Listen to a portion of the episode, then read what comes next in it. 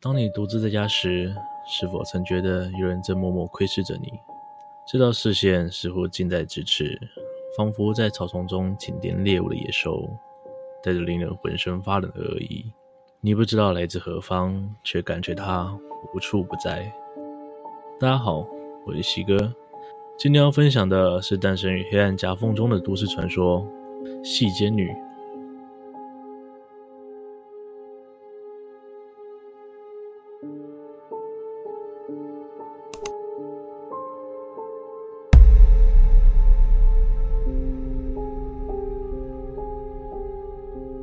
是谁在看我？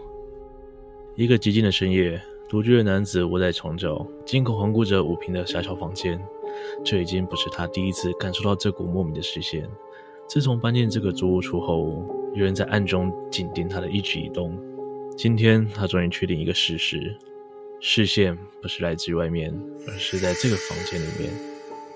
开始在这个小套房生活后，男子就时常觉得有人在监视他。最初发生在某一天的午夜时分，男子关灯后准备上床睡觉时，感到有个陌生的眼神瞬间向他投来，一闪而过的感觉就像是被路过的行人随意一瞥，在察觉之时便消失得无影无踪。起初，男子不甚在意，他觉得应该是刚搬到新环境所产生的心理作用吧，便不疑有他继续生活。但渐渐的，那个视线却越来越鲜明，越来越赤裸。如同鬼魅一般形影不离。自此，男子深信确实有个不知名的人一直在暗处观察他的一举一动。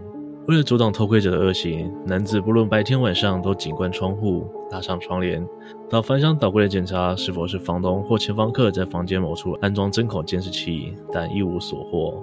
原本考虑是不是干脆搬离这里，但一想到押金和低廉的房租，男子最后还是打消了这个念头。日子一天天过去，这个未知的视线不仅没有消失，甚至更加明目张胆。我我该不会是疯了吧？男子的眼中满是血丝，涣散的瞳孔里透露着惶恐和疲倦，好像沉浸在一场无限轮回的噩梦中，永无苏醒之日。心力交瘁的他心一横，决定用木板将窗户钉死，把门缝和猫眼全部封住，甚至连厕所通风口都盖得密不透风。杜绝任何一丝一毫与外界连接的可能性，却始终无法摆脱那个无所不在的偷窥目光。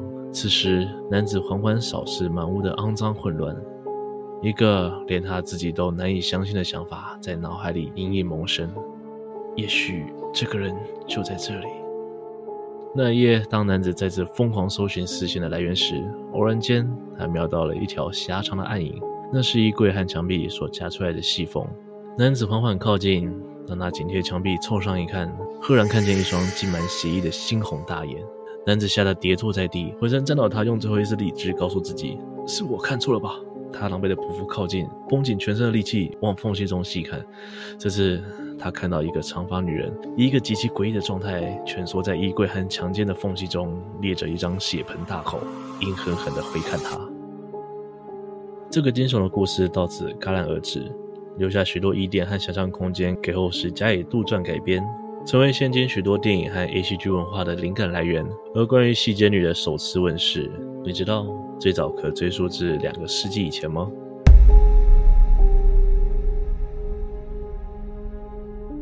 关于西街女的传说，相传最早来自于江户时代。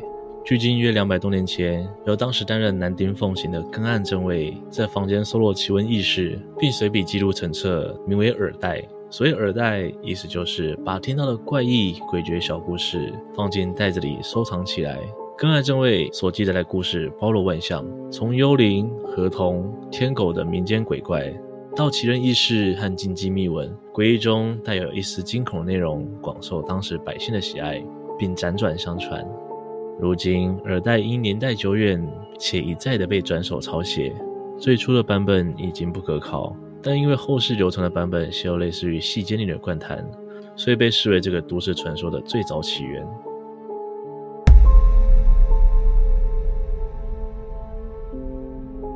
现今，细间女的恐怖故事已衍生出许多不同的版本，慢慢出现红衣、老婆婆等各种形象。甚至也有了细间男的版本。事实上，在日本就曾发生一件震惊全国的细间男事件。在神户市滩区下河圆通三丁目一栋大楼的居民连日饱受莫名臭味的侵扰，所有人遍寻原因却始终未果，最后只能报警。根据当时报案的理发店老板所说，他曾在不久前的夜晚听到房外有嘎嘎嘎的奇怪声响。几日后，一股恶心熏人的味道就开始飘散在街道，让附近居民避之唯恐不及。在警察调查后，竟从两栋楼之间仅十公分宽的夹缝发现一具沉尸数周的男子尸体，身体已经严重腐烂，并发出令人难忍的恶臭。这个离奇的死亡事件引起当时日本社会的一片哗然，论坛上火速流传这则新闻，有不少网友直呼是真实版的细间男。尽管此案最后以酒醉后意外身亡结案，但这个诡谲的真实案件仍成为大众穿凿附会的素材。细间女男的都市传说也将继续流传于人们的房间之中。在我们的日常生活中，存在许多光线无法照射的阴暗角落。不仅潜伏着各种令人厌恶的肮脏生物，昏暗漆黑也让我们对于未知产生无限的想象。当那里会不会藏了什么的念头开始萌生，人们对于狭窄的空隙便自然产生本能上的抗拒。而洗劫女就是人类这种心理恐惧所渲染出的产物。你也曾在独处时感觉到陌生的视线注视着你吗？如果有，请密切注意房间中所有不易察觉的阴暗缝隙。毕竟，当你凝视缝隙时，也许缝隙早就凝视着你。今天影片就到这边。关于细节女的故事，你有什么看法呢？可以跟我分享你曾被默默注视的经验，或者你听过最可怕的都市传说。最后，如果你喜欢今天内容，请不要忘了帮我按赞、订阅、分享，并且开启小铃铛，才不会错过最新的通知哦。我是西哥，我们下次见。